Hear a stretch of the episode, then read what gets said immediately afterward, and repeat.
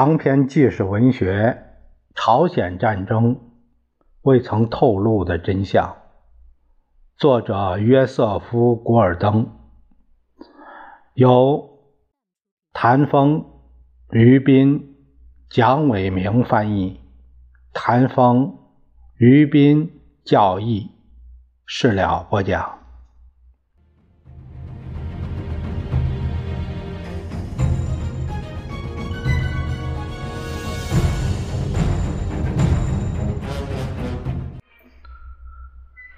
我们继续第二十一章的内容。谈判前的另一件事是，美国避免了迪安·艾吉逊无意造成的，但却具有潜在严重危险的一个错误。艾吉逊在麦克阿瑟听证会上不甚准确地谈到了沿三八线实现停火，这条停火线认可了当时的军事现实，但在以后的几个月里。第八集团军已将其战线扩展成一个三角形的楔子，大体上起于汉城以北，并沿一条向东的斜线往三八线以北延伸约三十五英里。第八集团军在推进中绕过了临津江流域地区，这是一块小溪流与沼泽地纵横交错的地方。没有任何军事价值，把这块毫无价值地土地让给共产党，也具有谈判方面的价值。参谋长联席会议和联合国军打算通过谈判达成一项停战协议，这将是美国和韩国部队留在三八线以北几英里的地区。对临津江地区事实上的放弃，可以当成是一种地盘交易。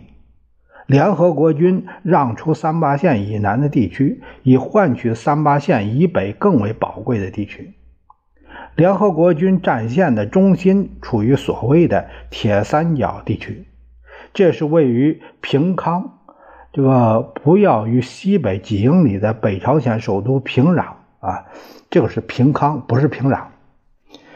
平康、铁原、金化之间一连串的高地，第一次在地图上为李奇微推进划定目标时，这条战线被称作是堪萨斯线。在以后两年的战争里，联合国军将要固守这些阵地，只有一些小小的变动。对李奇微来说，最为关切的是在停火期间他的主力部队的部署问题。他认为三八线没有任何军事意义。参谋长联席会议和李奇微最初就可接受的停火条件进行了讨论时，预计要以达成协议时部队的阵地为中心，建立一个纵深为二十英里的非军事区，这样。李奇微的部队将不得不后撤十英里。李奇微曾一度考虑进一步向北推进，夺取堪萨斯县以北二十英里的地域，但他视察了那里地形以后，告诉参谋长联席会议说：“这一推进尽管目前在战术和后勤方面可行，但却是要要付出无法接受的伤亡。”下面作者有一个备注，他说啊。麦克阿瑟解职以后，詹姆斯·范弗里特中将从李奇微手中接任了第八集团军司令。他后来愤愤不平，抱怨说：“他在1951年6月已经把共产党军队打得狼狈逃跑。”我大声几乎让我放手去追。范弗里特说：“要把共党一直打到鸭绿江边。”李奇微也认为有可能进一步采取攻势，然而这样做。弊大于利，不仅会带来伤亡，而且第八集团军还会失去所具有的战略优势。夺取三八线以北至鸭绿江一带的战线，不过是夺得更多的地盘而已。李奇微说：“但这会大大缩短敌人的补给线，以及大大延长我们的补给线。我方战线也会由目前的一百一十英里延长为四百二十英里。”这条战线以北就是满洲和整个亚洲大陆。美国的人力物力将在那里消耗在殆尽。范弗里特1951年6月发给李奇微的若干电报表明，他赞同不再进攻的战略，但他后来又对此加以批评。克林斯认为，范弗里特事后的抱怨是出于政治动机，哎，有小心思。接下来的题目是美国的和平条件。六月份。参谋长联席会议就如何进行谈判的问题，给李奇微发去了由五角大楼和国务院的官员制定的极为详细的指令。这些指令虽有一些细小的改动，但他们成了李奇微及其继任者在今后两年中一直遵循的蓝图。这份高度机密的电报在一开始列举了一般性政策，这样。我们在此次停战中主要的军事用意在于停止在朝鲜的敌对行动，保障不再重开战端，以及保卫联合国部队的安全。苏联和中共会不会认真对待最后达成合理的、可接受的停战安排？他们会不会准备同意一项解决朝鲜问题可接受的永久性方案？我们对这两点都缺乏把握，所以在考虑这种停战时，最为重要的是达成的停战协议必须在相当长的时期内仍然能够为我们所接受。你和敌方部队司令员之间的商讨应严格限于军事问题，你尤其不应进行关于最后解决朝鲜问题的讨论，或。考虑与朝鲜问题无关的问题，诸如台湾问题和中国在联合国的席位问题，这些问题必须在政治层面得以处理。这是给了个指导性的文件吧。参谋长联席会议希望李奇微在谈判中态度强硬。在提出最初的讨价还价的那立场时，要超越美国可以接受的最低条件，但是他一定不得让谈判破裂，除非敌人不接受最低限度的条件。他必须避免在某种程度上显得得寸进尺，那将使国际舆论怀疑联合国军的良好诚意。他务必不使美国的威望处于没有后退余地的境地。联席会议参谋长们认识到与共产党谈判是十分困难的，但他们向李奇微保证说，此间完全理解这一事实。然后，参谋长联席会议规定了美国最低限度的立场，就是停战将限于朝鲜的军事问题，并持续生效，直至其他安排取而代之。各自的司令官将下令停止敌对行动，将建立一条贯穿朝鲜的非军事区，地面部队应停留在原阵地。如果已推进至非军事区，就应后撤。双方选派同等数量的人员组成军事停战委员会，该委员会将能够自由的和无限制的。前往朝鲜任何地方，以监督停战，不准许进行空军、陆军、海军的任何增援。尽管允许在一对一的基础上轮换部队或人员，停火生效时，在朝鲜的作战装备水平不应得到增强。由于认为共产党在世界各地都不把正式协议当一回事儿。参谋长联席会议特别重视军事停战委员会，其行动自由被认为是至关重要的。该委员会必须由双方司令官所指派的精悍的助手领导，并且要有足够的人员，使其能够履行职责和职能。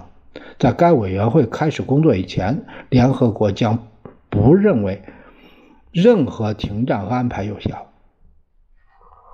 另外一个至关重要的问题是建立非军事区。参谋长联席会议命令李奇微就此提出强硬条件。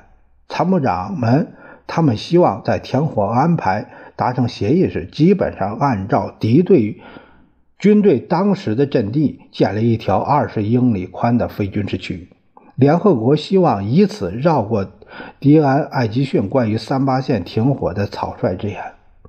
参谋长联席会议对李奇微说：“如果为了讨价还价的目的需要你同意撤退一些联合国部队，你在目前强有力的军事地位和履行你军事任务的能力不受损害的前提下，可以这样做。为了谈判的目的，你最初的要求可以是共产党军队必须沿整个战线后撤二十英里或更多。”如果共产党的司令官提及美国政府官员的声明，即美国准备接受在三八线或三八线附近实现和解，你就应采取如下的立场：即这类声明不适用战场上的停战，而可能是政府间就政治立场解决所进行谈判的一个议题。你进而应说明你所提出的军事安排。实际上会涉及三八线以南某些共产党军事控制之下的地区，就是如前面所说，这是汉城西北的临津江冲积平原，以及三八线以北某些联合国控制的地区。最后结果尽管是军事性质的，但不应有损于政治问题和领土问题。这些问题应由有关当局做进一步的考虑。谈判中的另一个问题是交换战俘，这在当时似乎是一个不痛不痒的问题，应尽可能快的在一对一的基础上交换战俘。在战俘交换完毕之前，应允许红十字会的代表走访所有的战俘营，以提供他们所能提供的帮助。迪安·拉斯克于七月三日对盟国的大使们说：“一对一交换战俘是必要的，因为。”通通遣返战俘，将使北朝鲜军队完全恢复至他发动侵略时的兵力，而这将彻底改变军事形势。情况是困难的，因为联合国军和扣押着十五万名共产党俘虏，而共产党则扣着不到一万名联合国军人员。参谋长联席会的训令中。包含着未来停战解决朝鲜问题的种子，但也有可以讨价还价的地方。在以后的两年里，共产党和联合国将就这些问题进行了看来是无止境的争吵。第一是停火线的位置，第二是处理战俘问题。但在一九五一年六月底和七月初，任何个问题看来都不甚重要。重要的事实是，通过谈判结束战争，似乎是已经有望了。接下来的题目是前往谈判桌。马修·里奇威将军在挑选率领联合国军谈判团团长的人选时，希望找到一位有自制力的高级军官，他要能忍受共产党长达几小时的辱骂而不致发脾气。并且在会谈结束时能以强词对答。联合国军的谈判策略将由华盛顿专门拟定。联合国军方面每天发言的文本都由电报详细转达。李奇微预料共产党人会力图通过谈判使联合国屈服，以疲劳战术赢得谈判。李奇微想给共产党找个对手。正如他一位副手所说的，那个人能够一连坐上六个小时，既不眨眼，也不想抽空接小便。这样，李奇微选中了海军上将 C. 特纳乔伊。他是一位在第二次世界大战中立下汗马功劳的沙场老将，现在统管远东海军部队。乔伊把担任非战斗任务的时间都用于研究炸药。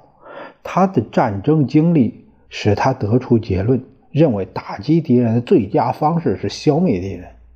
他个人和他的和其他的美军司令官一样，憎恶共产党人和他们的意识形态，而且对从政治上限制朝鲜战争不甚满意。但他仍尽职尽力，从不公开抱怨。李奇微用第二次世界大战时的沙场老将组成了联合国军的谈判队伍。第八集团军副参谋长亨利·霍德斯少将，他曾在欧洲指挥一个步兵团；远东空军副司令劳伦斯·克雷吉少将，曾在北非指挥一个战斗机联队。最为人熟知的是令人胆寒的远东海军副参谋长阿雷·伯克海军上将，他曾在太平洋战役中大胆使用驱逐舰，而以三十一节伯克的名字闻名于世。韩国军队挑选了一位军长白善烨少将。美国人对他印象极深，认为他也许是韩国军队中最有才干的军官。亚洲问题专家们煞费苦心地向李奇微的谈判班子就与中国人和朝鲜人打交道的问题提供了心理方面的建议，必须小心谨慎地不使他们不必要的丢失面子。东方人希望有一条撤退的金桥，并通过这座桥撤离不自在的地方，但又不至于看来是放弃它。英语、朝鲜语、汉语的互译是必不可少的，这意味着语义和语言方面的问题。李奇微告诫说，不确切的翻译将导致基本和持久的误解。李奇微对谈判寄予厚望。如果继共产党军事上的失败之后，谈判班子能够再巧妙地处理停战问题，那么历史将记载共产党的军事扩张在朝鲜达到极限。从此之后，共产主义本身便开始在亚洲衰落。接下来的题目是初次交锋。空军上校安德鲁·金尼率领联合国军联络组于七月八日乘直升机飞抵开城。共产党的宣传伎俩立即就开始了。这是一座尘土飞扬的小镇，一簇房屋坐落在丘陵地带的背风之处。它一直是由汉城通向北方的主要公路上的旅客歇脚之地。尽管开城应是停战谈判的中立区，手持机关枪的共产党战士却团团围住手无寸铁的美国人。他们还对共产党的记者和摄影师张牙舞爪地挥动手中的武器。对共产党来说，联合国军是来祈求和平，共产党要竭尽全力地利用这一事实。金尼本以为可以马上了结这桩差事，并返回汉城接受进一步的指示，但又决定留下来。他不知不觉地赢了下一个回合。共产党人把他们一行领到了一个作为这次会议地点的茶馆，这是一座装饰华丽的平房，弧形房瓦盖顶。前院摆着精心雕琢的盆景树木，共产党人把木质大会议桌搬进屋里，全副武装的士兵站在外面，似乎是在保卫这个地方。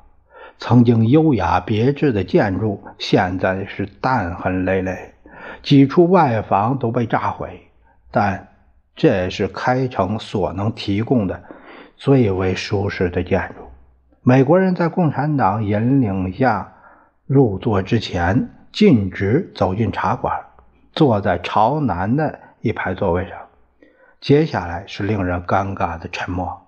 共产党人指手画脚地表示：“不对，不对，他们必须坐在另一排朝北的椅子上。我们坐在这很舒适。”金尼说，并拒绝移动。他后来得知，根据东方和谈的传统。得胜国要面朝南，战败国要面向北。双方在开场的交谈中没有任何开诚的表示。金尼交出了联合国代表的名单，并要求共产党人提供同样的名单。在这以后，共产党人休息了三个小时，显然是在研究联合国的名单，并选择级别对等的军官。休息期间，金尼拒绝了共产党方面提供的食物。饮料、香烟。他不希望在共产党的相机和记者的严密监视下接受任何微不足道的礼品。联合国军一行吃的是自己带来的午餐。共产党方面在休息后宣布，他们的代表团将由北朝鲜人民军的南日中将率领。他们提议，第一次会谈将于两天以后，七月十日举行，地点也是开城，同时保证开放从板门店过来的公路。板门店是位于前线的一个村庄，在东面六英里处。联合国军的车辆要以白旗做标志。共产党方面将保证联合国军的人士安全进出会谈地域。联合国军方面除代表之外，所有成员都需佩戴臂章，以便识别。金尼离开开城时，对于谈判将在共产党控制的地区进行甚为不安。那天的情况使他确信。共产党方面打算大肆张扬此事。金尼对李奇微和乔伊讲述了他的担忧，但木已成舟。联合国军方面将如期赴会。尽管金尼的警告使代表团的人员意识到他们面临的情况，因此在七月十日上午，当共产党方面护送车辆在板门店遇到海军上将乔伊的车队时，乔伊和其他任何人都未对此感到惊异。三辆满载着身着军礼服的共产党军官的汽车转到乔伊车队的前方，把车队引往开城。共产党的摄影师们簇拥在道路两旁，护送的军官们则挥手敬礼，以示胜利。这次共产党方面不让联合国军代表从茶馆北门进入，从而解决了座位问题。乔伊以及其他人步入屋内时，共产党的人已经在具有心理优势的位置上就坐。共产党方面还对乔伊海军上将早些时候的蔑视言行采取了不很高明的报复形式。但乔伊在桌子旁边就坐时，几乎显得无影无踪。共产党方面给他的椅子比普通椅子矮得多。南日将军坐在对面。足足比这位海军上将高出一英尺。男人一根接一根的抽着香烟，他居高临下的看着我这个狼狈不堪的家伙，不禁喜形于色。乔伊后来是这样写的：在乔伊得到一把高椅子之前，共产党的摄影师已经拍了很多胶卷。乔伊认为这类做法孤立的看来是幼稚可笑的，但应该牢记，大量这样的花招。能够产生无与伦比的宣传效果。还有更糟糕的是，全副武装的共产党卫兵在茶馆周围来回走动，紧紧跟随着联合国军每一位走出房子的人。在一次休息时，一个卫兵把一支冲锋枪对准乔伊，还连吼带喝。有一个共产党的代表洋洋得意地向金尼上校解释说。他获得勋章是因为击毙了四十名美国人。乔伊知道，他所面对的谈判对手都具有政治和军事方面的专门知识。美国的情报机构仔细审查了共产党谈判人员的名单，并向乔伊提供了很多有关他们的情况。被认为是谈判领导人的南日只是在朝鲜出生而已，他的家庭逃离至西伯利亚。躲避日本占领，南日是苏联公民，在苏联度过大部分时光。作为一名苏联上尉，他在斯大林格勒与德军战斗、攻占华沙时，他担任的苏军一个师的参谋长。返回北朝鲜后，南日任教育部长，并将教育部变成政府的一个关键的宣传机构。1950年，南日参与了国防部制定进攻南方的计划。他并且在一九五三年八月，南日重操正业，出任外长。南日酒量过人，这使他在北朝鲜军队中，俄国、东欧的军事顾问惊叹不已。曾在朝鲜工作的波兰上校珀维尔·莫奈后来逃派了西方，曾送给南日三打特大号的瓶子的伏特加作为礼物。南日不到一个月就一扫而光，而且还要多多益善。能喝酒，能喝酒，对苏联人都会挑起大拇哥，就是这样。南日自制力极强，很少表露感情，脸上偶尔也呈现怒容，但最经常的表情是佯装惊诧。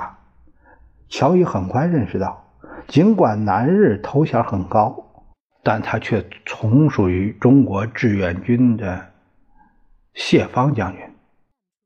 谢芳的身世。深邃莫测。据信，他曾就学于日本和莫斯科的军事院校，并在1936年中国共产党绑架蒋介石时起了作用，起了主要作用。谢芳后来经历表明，苏联相信他是可堪信赖的。1940年至1945年，谢芳服务于中国沦陷区的日本政府。实现和平以后，很快就成为中国东北省份宣传工作的负责人。这种晋升速度在苏联的情报机构中是异乎寻常的。一位曾经服务于对方的人，尽管是直接受命，一旦任务完成，通常被认为是受到了沾染毒害，或者是遭到清除，或者是被委以虚职。